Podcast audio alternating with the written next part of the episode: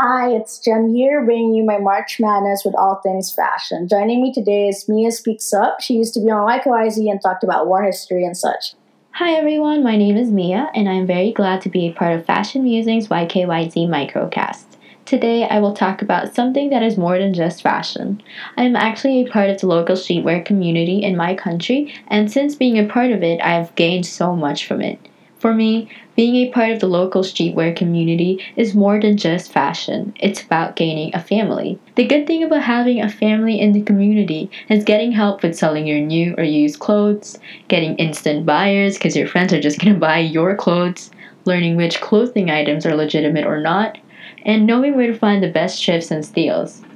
My friends and I go to thrift stores together, bump each other's posts on Facebook trading and selling groups, ask each other opinions about clothes we're about to buy, and so many more.